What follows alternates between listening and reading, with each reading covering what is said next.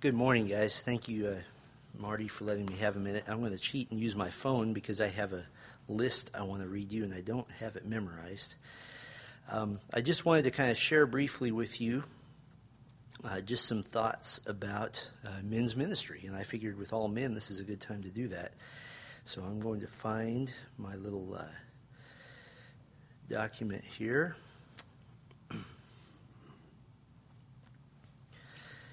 There we go. Um, I, I, think that discipling men is, in my mind, uh, for for me as a pastor, it is the second highest priority, right behind preaching.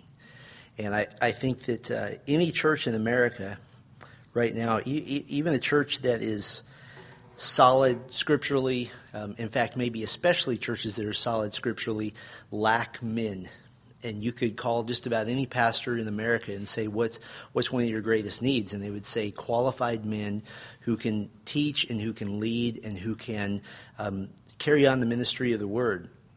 I'm a big believer in uh, 2 Timothy 2 2. Uh, which talks about uh, Paul tells Timothy, the things you have heard from me, entrust to faithful men who will be able to teach others also. And I don't know if you caught that. There's four generations there. Paul, Timothy, Timothy teaching others, and the others able to teach others. And so that's that's huge. Right now, for example, in uh, in the United Kingdom, the general philosophy of ministry in the United Kingdom is is not to disciple men. It's simply to preach. And there are very good preachers in the UK, but they don't disciple men for the most part. And now what we're seeing is as a result of that, in Wales, for example, in the next five years, 90% of the churches will be without pastors because they're all 65 and 70 right now because no men have been developed. Um, there, there, to my knowledge, is not a really solid uh, seminary in the UK to train men. And so, really, it's the job of the local church, and it's something that I am, I am passionate about. And really, there's two levels that I, I'm passionate about uh, training men. There's there's what we might call the ongoing training, which is uh, what we're doing here this morning. Uh, uh, it is uh, men's Bible studies, uh, men's retreats, things that just uh, guys need to be involved in each other's lives, and that's ongoing forever, and that should always be there. But on the other side, also, um, I'm a big believer in very intentional training of men, training men to be qualified to be elders. Doesn't mean that everybody will be an elder or everybody will be a, be a deacon. But if you read through the qualifications of an elder, there's only one or two that every man should not be attaining to. Um, not every guy has the gift of teaching. Not every guy has the gift of, of leadership and ruling. Other than those, everything else is something we attain to. And so, um, my vision is, you know, Lord willing, seeing what the Lord does here at Grace Bible Church, um, is to do an intentional. I don't know if we want to call it an institute or a program that does involve a little bit of work. Um, I've been blessed with a seminary education, and most guys go to seminary and they leave 95% of it at home or or in their books. I don't want to do that. I want to bring all that I can to men. And so that would involve um, doing what I, have designed so far basically a, a two year program. Now, before you get scared and think that that's horribly difficult to do, it would involve uh, 12 weeks in the fall, about eight weeks off, 12 weeks in the spring, four weeks in the summer. Do that twice. A total of 52 to 56 times together, something like that, with about two hours of homework a week. I do two hours of homework before noon every day, so two hours a week isn't isn't too bad. But basically, what we would want to cover, and here's the list, is systematic theology, um, the Grace Bible Church doctrinal statement, a Bible survey of all 66 books so you understand every book in the Bible, um, every covenant in the Bible, how they work together. We want to study evangelism, we want to study prayer, the theology of worship, we want to study biblical family life, um, training us to be men, to be fathers, grandfathers, uh, husbands. Uh, leadership in the church, we want to do the basics of biblical counseling, uh, basic church history, and we want to do beginning and advanced biblical hermeneutics. I want every man to know how to study his Bible and how to spot a fraud from a mile away. So that's kind of my vision. I want to encourage you guys to, to pray about that if the Lord allows us to do that, that wouldn't start until September because uh, I need time to develop some of these things. I've got the big picture, but I have to fill in the details. And so just pray about that. I, I'm praying that every guy would want to do this. It would be essentially, uh, for example, we haven't set this in stone. For example, it would be a, a Monday night from 6 to 8. And we would have a first portion on one topic um, that I'm, I would be teaching you. Then we would have a discussion portion where you bring your homework, things that you've read, and you guys are going to lead that. And then there would be a third uh, portion where we're doing a completely different topic, so that we're covering three things at once, always, and that and they'll overlap and layer with each other. So just pray about that because a church with strong, dedicated, and equipped men is a church that will be vital, and everything else will take care of itself. Um, if we start there and lay that foundation. So just pray for that. Uh, pray for, for guys to be interested. Um, uh, pray for yourselves. I know that when I just said two years, about two thirds of you said, That's out, I'm done. Um, but, but at the end of that two years, this will be a group of men that you will, you will be close knit with for the rest of your life. And that's the way we should be. So I just wanted to share that vision with you a little bit, and, and certainly still in the formation stages. Um, but that, that's where my heart is, is to, is to pour myself into other men who will in turn do the same uh, with others. So I just wanted to share that with you. Thank you for your time. Appreciate it.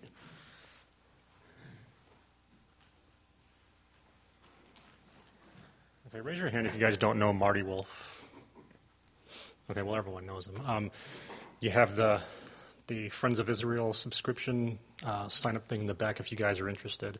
And um, again, I mean, Marty and Pat live in uh, Canyon Country. It's about a hour and 15 minute drive from here, almost door to door.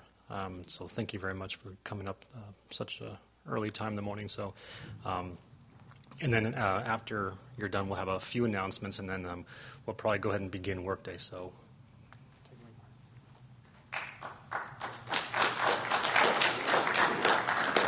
Well, thank you very much for for that, and it's always good to drive up here when I don't have to contend with either snow or fog. And this was really a nice drive this morning. It was really, really great. And uh, I would certainly say amen to what Steve said. Um, just to give you an example, on the back table I have our Israel My Glory magazine, uh, which uh, many of you have already, but if you don't, it's a Bible study magazine for for believers with uh, uh, current events, um, incidents in beautiful downtown Jerusalem. By the way, did you know it snowed in Jerusalem last week? And uh, and the reason it did is because the elevation is the same as Palmdale, 2,600 feet. So when you read in the Bible, you go up to Jerusalem. Now you know why you're going up because you're going 2,600 feet. And um, and so, uh, anyway, the magazine is available. If you don't get it, you can put your name on the uh, little uh, paper back there. And uh, the Hebrew word to write legibly is print. And uh, this way, if uh, we get it, if we can read it, we can send it to you. before I um, um, share with you what the Lord laid upon my heart today, just um, taking off on what. Steve said about discipling men and being involved in other people's lives, um, it's really amazing how God does work. Many, many, many, many, many years ago, before some of you even were born, um, literally, uh, we were involved in a ministry back in uh, Montreal, Canada. And uh, they had their uh, World's Fair back in 1967 in Montreal. It was uh, called Man in His World. Uh, it um, involved uh, various and sundry pavilions. The United States had a pavilion, Russia, and a lot of countries had pavilions there. Well, I was involved with the uh, Moody Science Institute Sermons from Science Pavilion. Some of you are familiar with that uh, uh, program, um, Sermons from Science. And um, we had a pavilion where we showed scientific films, but then we had a, a uh, after pr- uh, presentation whereby people would come and have the gospel shared with them. Well, one of the young men that I met at that time uh, was just going to college, and he had a real heart uh, as a hockey player to um, um, to go to college, which was really unusual, because in, in in those days when a, a guy was any good, as soon as he got out of high school, the minor leagues would pick him up, and so they never went to college to be exposed to. Uh, InterVarsity, uh, Campus Crusade, Navigators, and they went straight on into the, into the uh, um, professional hockey. Well, back in 1967, uh, 77, about 10 years later, when Don was finished with school, um, he was a high school teacher at the time. Um, we were involved with his life, and um, at that time I was um, the Bible study leader for the Montreal football team, the Alouettes. They won, the, they won a couple of Grey Cups back in those days, but I don't know. They haven't done that well this year uh, or the last several years. But anyway, all that to say is that Don had a heart to reach hockey players. And so we basically put on a program of vacation Bible school with a sports emphasis hockey. And um, we had guys from the football team do land stuff. Well, his contract was have to, was going to have to be signed if he was going to teach another year, and so we had a real heavy duty prayer meeting as to whether he would sign for the following year or launch a ministry to uh, reach these kids. Well, he decided to reach out to the unsaved kids. 37 years later, Hockey Ministries International is still functioning. Um, they have chapels in some of the major hockey uh, leagues, uh, teams, both United States, Canada, uh, uh, Russia, Slovenia, Sweden, Switzerland. And um, in addition to that, they are involved with having hockey camps for kids, uh, guys from about 9 to 17. Long story short, I reconnected with, uh, with him oh, several months ago, and we're going to have a hockey camp down in Santa Clarita. Uh, this next summer. Uh, the kids will be staying at the Masters College, and then they're going to have ice stuff at the uh, um, uh, ice station there in Santa Clarita. And some people have gone all over the country to have their kids exposed. Now, I don't know if any of you people are interested in hockey or know kids who have hockey, although I think Bakersfield has a pretty good hockey team. Anyway, I brought some brochures here. It's on the back. I got two or three of them. And it, um, it uh, is uh, available next July.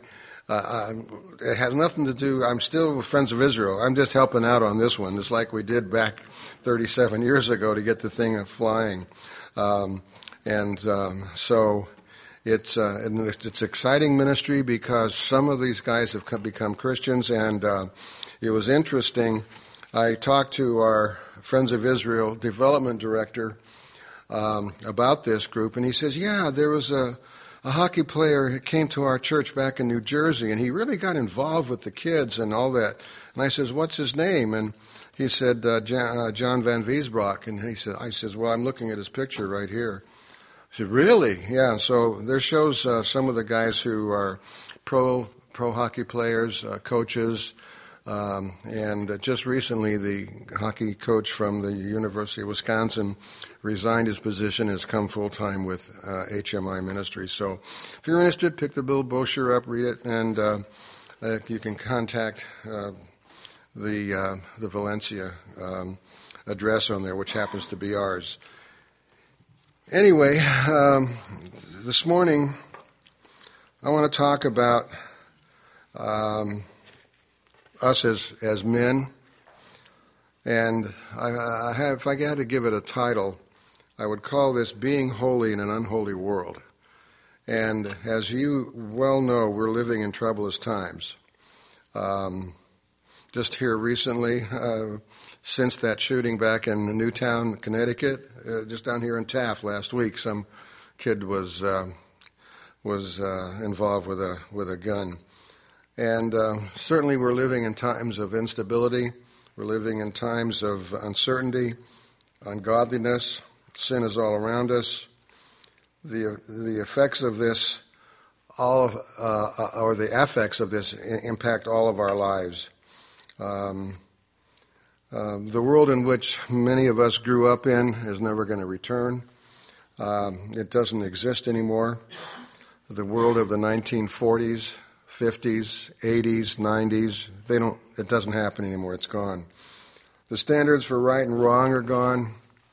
Standards for morality are gone. Standards for ethics are gone. Standards for fairness are gone. Standards for honesty are gone. Standards for uh, integrity are gone. Um, we're living in such a world, and yet we're called to be Christians in this kind of a world. And God is being sovereign, He knows this. And God being omniscient, He knows the world in which we're living. And yet He says we can do that. Um, in his in uh, Leviticus chapter 19, he tells us, God says, Be holy, for I am holy. And I'll talk a little bit more about that in a more uh, uh, definite way. Now, if you have your Bibles, I'd ask you to turn to Colossians chapter 3.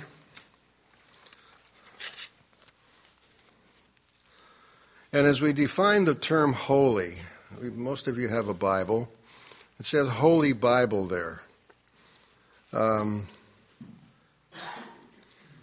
the word holy, both in Hebrew and in Greek, it means apartness, a separateness, distinct from the common. Our book is called a Holy Bible because it's different than other biblioses, other books. And when we talk about God being holy, we see him in, a, in the sense of a, as being an awesome God, different, apart, separate. In fact, when you talk about holy, you can almost equate it with the word deity. Holy, in reference to God, speaks about his power, and his character. And unless we forget get that, let me just read something to you about the awesomeness of God. Because we're going to talk about God requiring things from us.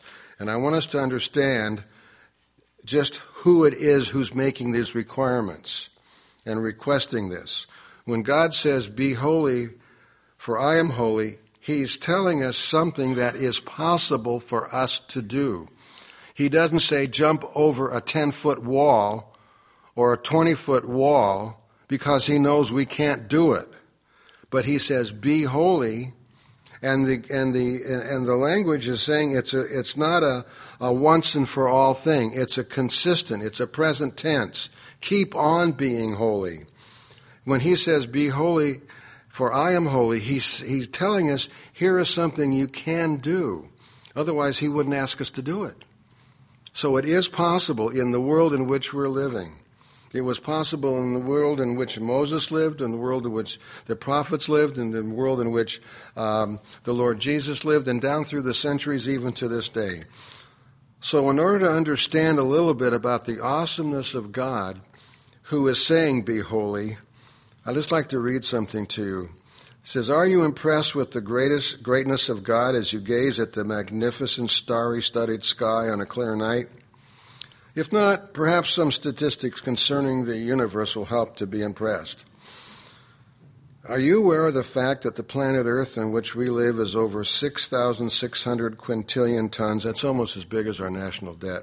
But um, that's 6,600 with 18 zeros after it. The Earth is huge in contrast with each human being. But in contrast with the sun of our solar system, the Earth is so small that it would take 1,300,000 Earths to match the volume of the sun. The sun is enormous and yet is one of the smallest stars in the galaxy. Another star, Antares, occupies 90 million times as much space as our sun and is 390 million miles in diameter. In spite of its great size, Antares is only one of approximately 100 billion stars in our galaxy. Our galaxy is uh, gigantic in that it takes a thousand, a hundred thousand light years traveling at the rate of 186,000 miles a second to move from one end to the other. In addition, it is so thick that it, from five to 10,000 years are needed for light to travel from the top to the bottom. And in spite of its vastness, our galaxy is approximately uh, only uh, is one of approximately one billion galaxies that have been photographed thus far. Now, from a, from a, uh, um, a scientific uh, publication known as the Daily News, Los Angeles, let me just read this to you. And this is from uh, scientists out of Yale. It says For many years, scientists pictured that there were 100 billion stars in the Milky Way.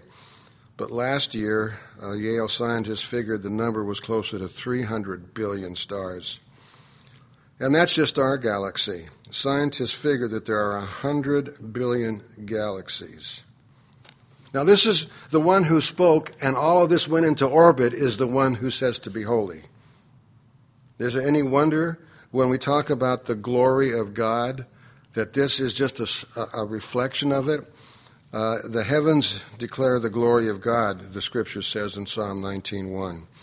So when God says, Be holy, for I am holy, He's got the weight and the heaviness uh, and the power to uh, say those words to us.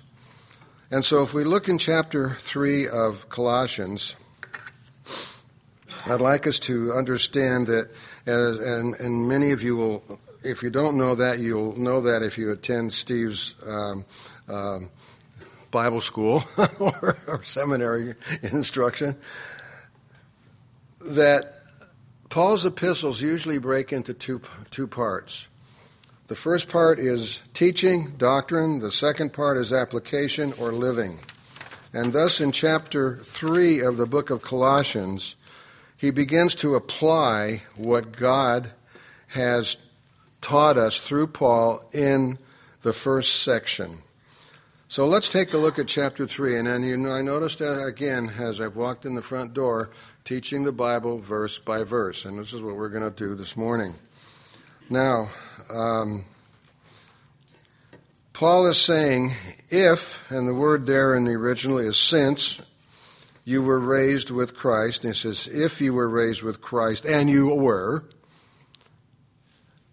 seek those things which are above, where Christ is, sitting at the right hand of God. The point being in is that in order to be holy, first of all, you have to have a relationship with God. And if you're here this morning, I don't know all of you, obviously, but if you don't know the Lord Jesus Christ, there's no way you can be holy. In fact, you're unholy. You're not part of His family. Being holy means you're separate from the world, but part of His family. And you become part of his family through faith in the Lord Jesus Christ, the one who came in Bethlehem as promised by all of the prophets in the Old Testament. But we don't have time to go through all of those prophetic uh, passages that were written hundreds of years before Jesus' birth. And you talk about the uh, uh, uh, probability um, of all these things happening um, in one person's life the numbers as as as as big as the the uh, the universe is it, pales in comparison. The Lord Jesus fulfilled all the prophecies and will continue to the, fulfill the prophecies about the coming Messiah. And so Paul is making that that comment here. If or since you have been raised with Christ, and you were, if you have received him as your Lord and Savior, seek those things which are above. That is another way of saying, be holy where Christ is sitting at the right hand of God. And then he goes on to say, that is our position. We are risen with Christ. In the book of Galatians, it says, I've been crucified with Christ, but nevertheless I live. But it's not me living anymore, it's Christ living in me. And the life that I live now in the flesh, I live by the faith of the Son of God who loved me and gave himself for me. So he says, Set your mind on these things which are above, not on things of the earth. We are part of the earth, but we're not to be involved in the mundane things of the earth. For he says in verse 3 For you died, and your life is hidden with Christ in God. You're dead, and it's hidden, it's, it's, it's shielded. Christ is our, is our life.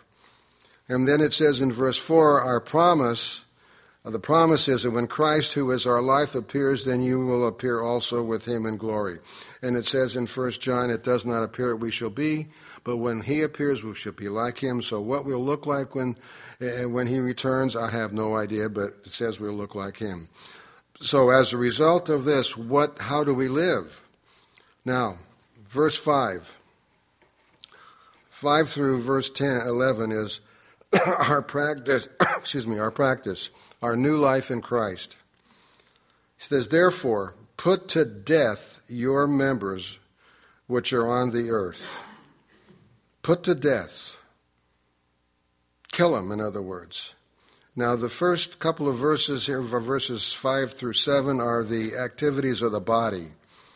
And I'm not going to go into a whole lot of definitions about this, but it tells us what these things are fornication, illicit sexual intercourse, we know that, uncleanness, immorality, filth, profligate living. Put away those things.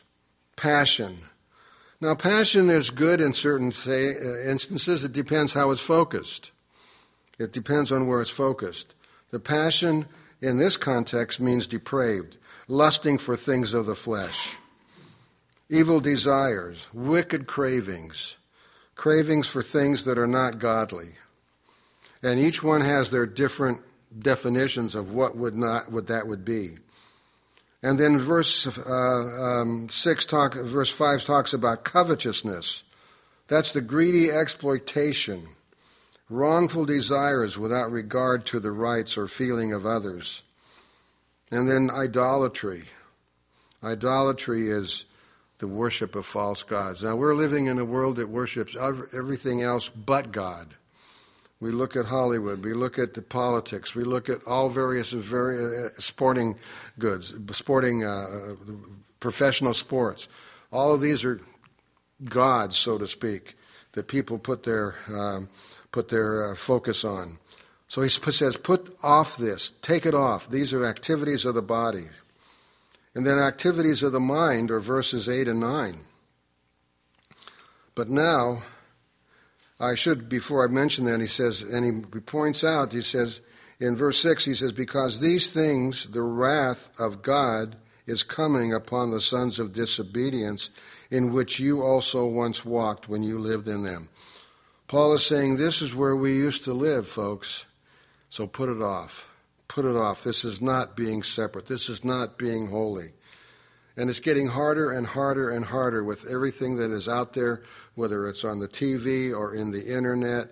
Uh, they're just pushing the envelope further and further, and it's going to it makes it harder and harder because we're still in the flesh.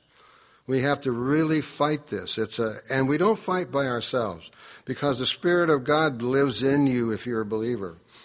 Christ says, I'm not going to leave you alone. There he says in John 14, I'm going to send you another uh, comforter, a paraclete. He's going to come and indwell you, and he will be not only with you, but he shall be in you. So we don't do this by ourselves. When God says, Be holy, for I am holy, he expects us to do that because he knows we can when we allow him to take his place in our life. There is no temptation you taken but you but which is common to men, but but God will, with that temptation, provide a way of escape. The question is do we want to take the, the way of escape? Do we want to take the way of escape?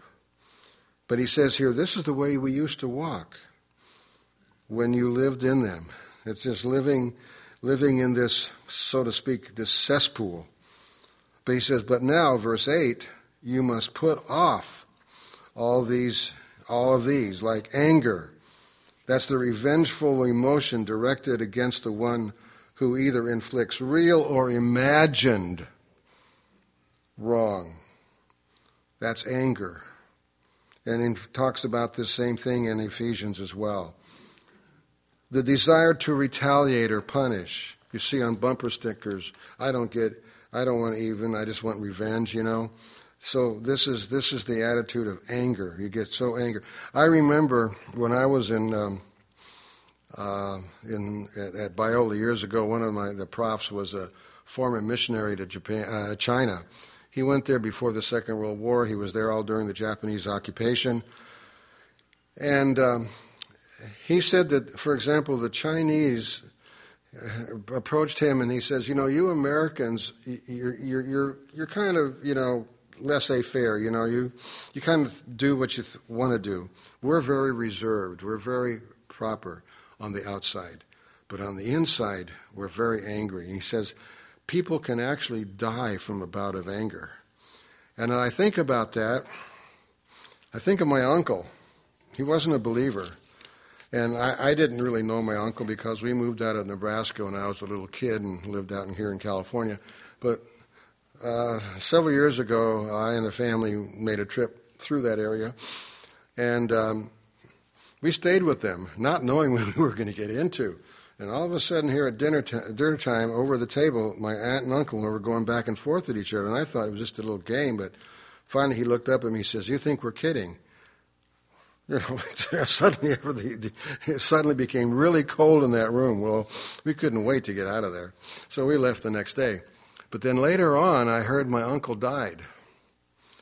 And I, I found out where he died. He died at the hospital because apparently my aunt was taken to the hospital for some medical issue, and he found out what the bill was. He got really angry, and he blew up. He blew up. And I honestly believe that it was so angry because that was his nature that he actually killed himself. He died of a bout of anger. The desire, it's an emotion directed at, at, at, at what he felt was wrong. And we have to watch that. We can get very angry very quickly, short, short fuses.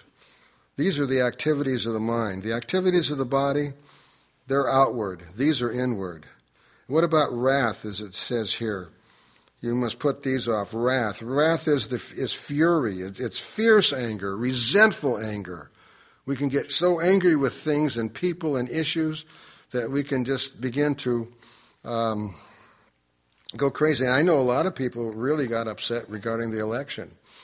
Uh, they really said, oh, they were really, really angry over it. But you know something? When you look at it, this is a little of a bit of a side. Um, when you look at what's going on in the world, our country and the world, it really wouldn't have mattered who won the election. Because biblically speaking, we're all going down.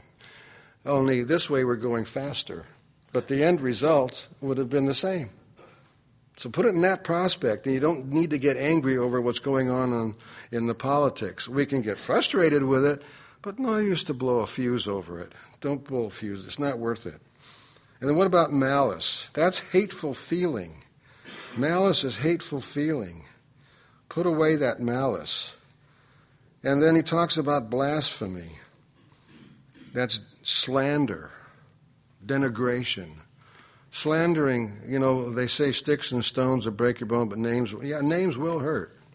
Names can and do hurt. When you slander someone, when you say things that are not true about about someone, that can hurt. Not only you, but it hurts the hurts the testimony of the Lord Jesus. And what about this filthy language here? According in, in New King James, it's called filthy language. That's obscene, filthy speech. I know I used to before I became a Christian. I mean, this was natural natural fare, and you really had to put a break on that. And um, and so um, I used to work with a guy who uh, he uh, he would get real frustrated. He start swearing. He says, "You know, you know." Uh, I says that shows your lack of education, and he always wanted to show he was educated. He liked to drive his Cadillac because he was the closer in, a, in the business and uh, I'm going to show he was, you know, cut above. Well, after a while, he began to understand that using language like that does not advance his his image, but and it dislowers and degrades himself. So, the activities of the mind, filthy speech, and then he says lying, that's speaking falsely, filthy language. Do not lie to one another. Don't lie to one another. Because these are the things we were to get rid of, put off. Activities of the mind, activities of the body. Well, when the Lord says to, to do, not to do something, He doesn't leave us there. He tells us what to do instead. And here's what to do put on the new man, the new man, for a new life in Christ, and in fact, in a new year, in a new opportunities, new challenges. Therefore, as the elect of God, if you want to be in that category and if you consider yourself as part of the elect of God, here's what you're to be holy, and beloved. Put on tender mercies. That means compassion toward one another, toward even an offender. Compassion toward an offender.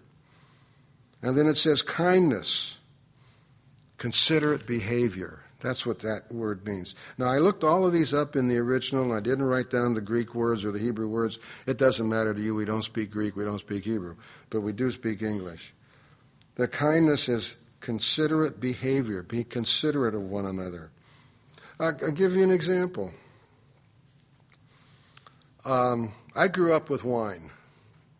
Every Friday evening, my, my dad used to have the, the. My, my mom would light the Sabbath candles, uh, say the appropriate blessing, and we had wine. We didn't, we didn't drink it at, the, at, at mealtime. It was just on every Friday night. And I grew up with it as long as I can remember. Because, but I know because it can be a stumbling block to others, I don't drink it. It can be a stumbling block. So I don't do it. I never forget one time years ago when we were uh, ministering in Canada, I went with the pastor of our church to visit a French Canadian couple. And of course, the French Canadian Italian um, culture, wine is part of the part of the way of living. Well, we went to the home of the Spinos, and as gracious hosts, they offered us a, a glass of wine. And I never forget what Pastor Freeland said. He says, You know, folks, he says, I appreciate that. He says, but I've even given up good things for the Lord. So, and they accepted that.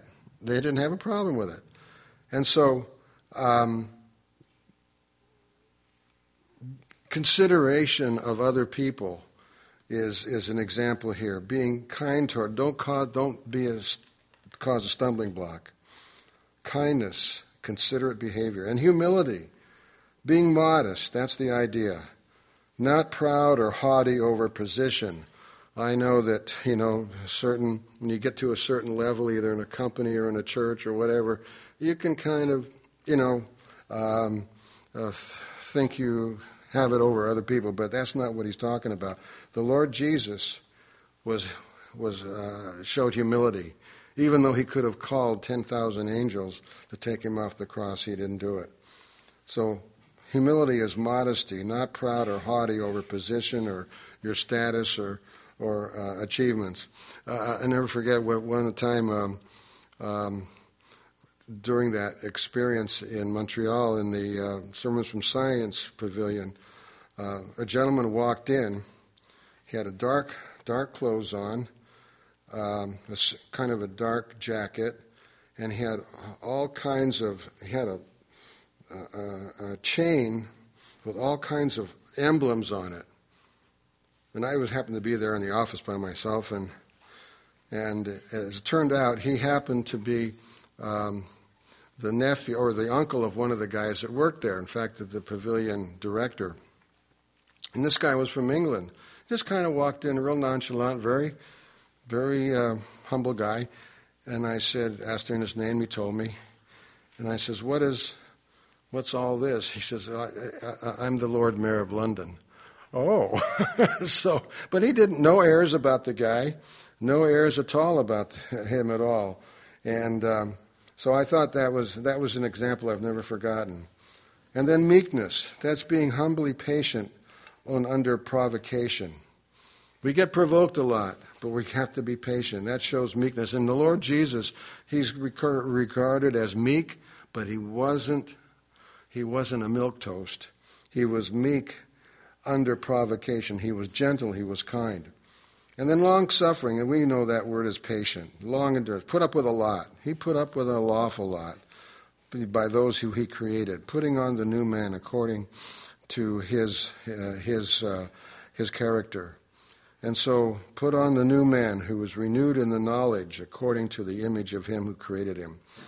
And so he says, long suffering, bearing one another, forbearing, refraining, abstaining from exercising a right. Now, we have a lot of rights. All things are lawful unto me, the Bible says, but all things don't glorify. All things don't edify. We have the right to do things, but we don't have to exercise that right. The Lord Jesus, when he became man, it says in Philippians, he thought it not robbery to be equal with God, but he didn't do it. He didn't pull ranks, so to speak. He uh, abstained. He laid aside the exercise of his authority, of, of his power. And so we can, if he gives us that as an example, we can do the same. And then forgiving, forgiving one another, forgiving one another. What does it say in Ephesians? Be kind, tender-hearted, forgiving one another as God in Christ has forgiven you. Let all bitterness and anger and clamor and evil speaking be put away from you with malice, and be kind to one another, tender-hearted, forgiving one another, just as God in Christ forgave us. You know, sometimes you know you know the story of the man who uh, owed the Lord a, a whole bunch of money. He owed a whole bunch of money, and he was forgiven. Then he finds a guy who owes him a dime, and he wants to throttle him and throw him in jail. That's not what the Lord is saying. He says, You need to be forgiving. For, need to be forgiving. Do not, um, do not be uh, resentful. To be forgiving, pardon, ceasing feeling from any resentment against someone. And then he says, loving. Loving. Even as if anyone has a complaint against you, um, be uh, as Christ forgave, you must forgive as Christ has forgiven you. But above all things, put on love, which is the bond of perfection. And then what happens when, when we do that? Verse 15. And the peace of God rule in your hearts, to which you were called in one body, and be thankful. And let the word of Christ dwell in you richly, in all wisdom, teaching and admonishing one another in psalms and hymns and spiritual songs and if you compare this passage in Colossians with um, the passage in Ephesians where it says, Be filled with the Spirit, you'll find the results are identical. So, letting the Word of Christ dwell in you richly is the same thing as being controlled and filled by the Holy Spirit. You can check that out. And all of these traits are found in the Lord Jesus. And this is the one whom we were crucified with and risen again. And I would just like to turn for a moment back to Leviticus chapter 19, if you will, with me, because this is what, what Paul is writing here is really not new. Really not new.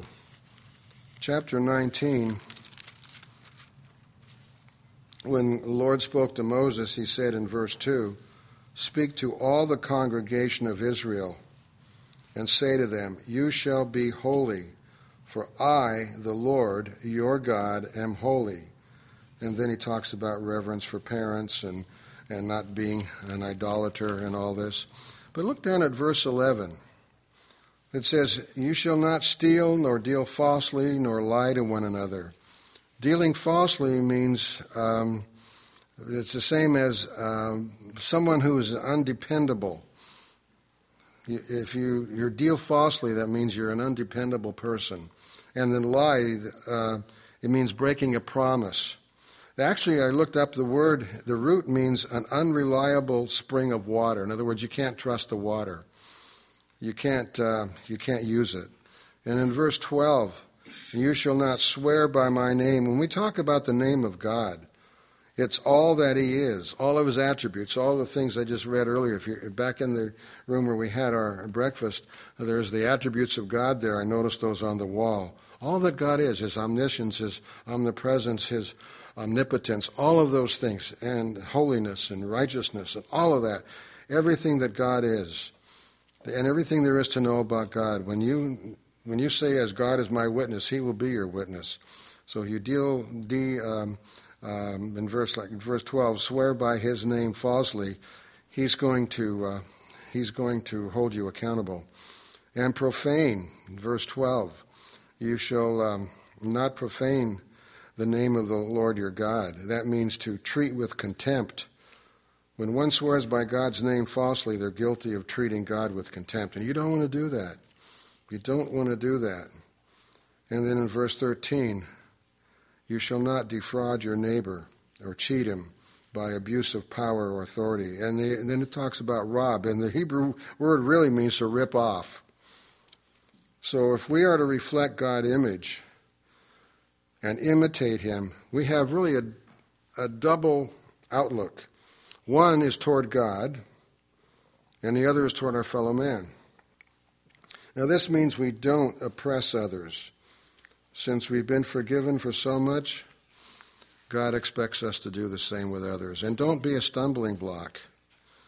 Verse 14 You shall not curse the deaf nor put a stumbling block before the blind. In other words, those who are less fortunate. And in verse 15, you shall do no, no injustices. In other words, this talks about in a court of judgment, a legal dispute. Don't play favorites, it says here in verse 15. Don't be partial to the poor nor honor the person of, of, of might. In other words, to the poor or to the powerful, the same. The same. Don't be a talebearer, verse 16. Don't go about slander, again, gossip, as it's said in, in Colossians. And hate in verse 17. You shall not hate your brother in your heart. That's open hostility, to be an enemy of. And, but it says you can rebuke them. You shall surely rebuke your neighbor uh, when necessary.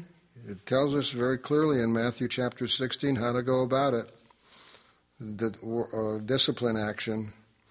And then in verse 18, and you shall not take vengeance nor bear a grudge, no revenge. For it says, You shall love your neighbor as yourself. How do you love yourself? Do you go about doing those things to yourself? No, I don't think so.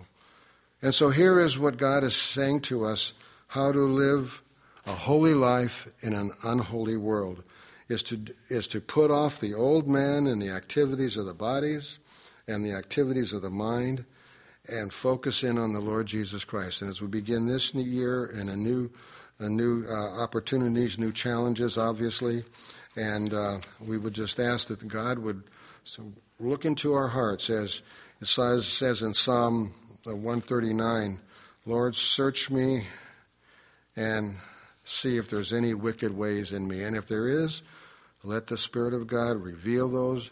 We can confess them because God will forgive. And if He will forgive, then we can forgive others. Let's pray. Our gracious God and Father, we, we thank you for the opportunities you give us day by day, week by week, to live a holy life in the midst of an unholy world with our places of work or school or family or even church. We ask that your Holy Spirit would guide us into truth, that you would convict us where we need to be convicted, for your Holy Spirit is the one who convicts of sin, righteousness, and judgment, and that as we commit our lives to you by putting off the old man and putting on the new man, in all of these um, attributes that He would give to us through the work of the Holy Spirit as He works in our life, we give you praise. For truly, Lord, we want to serve you. We want to honor you. We want to glorify you. For in doing that, we are the recipients of your blessing. Lord, we thank you for the opportunity of, of knowing you in a very special way. And we thank you that you've called us to be ambassadors ambassadors of Christ, a very high calling on this planet. And Lord, we just ask that by your Spirit you would guide us to accomplish these, these things in our own lives, for we give thee praise in Jesus' name. Amen.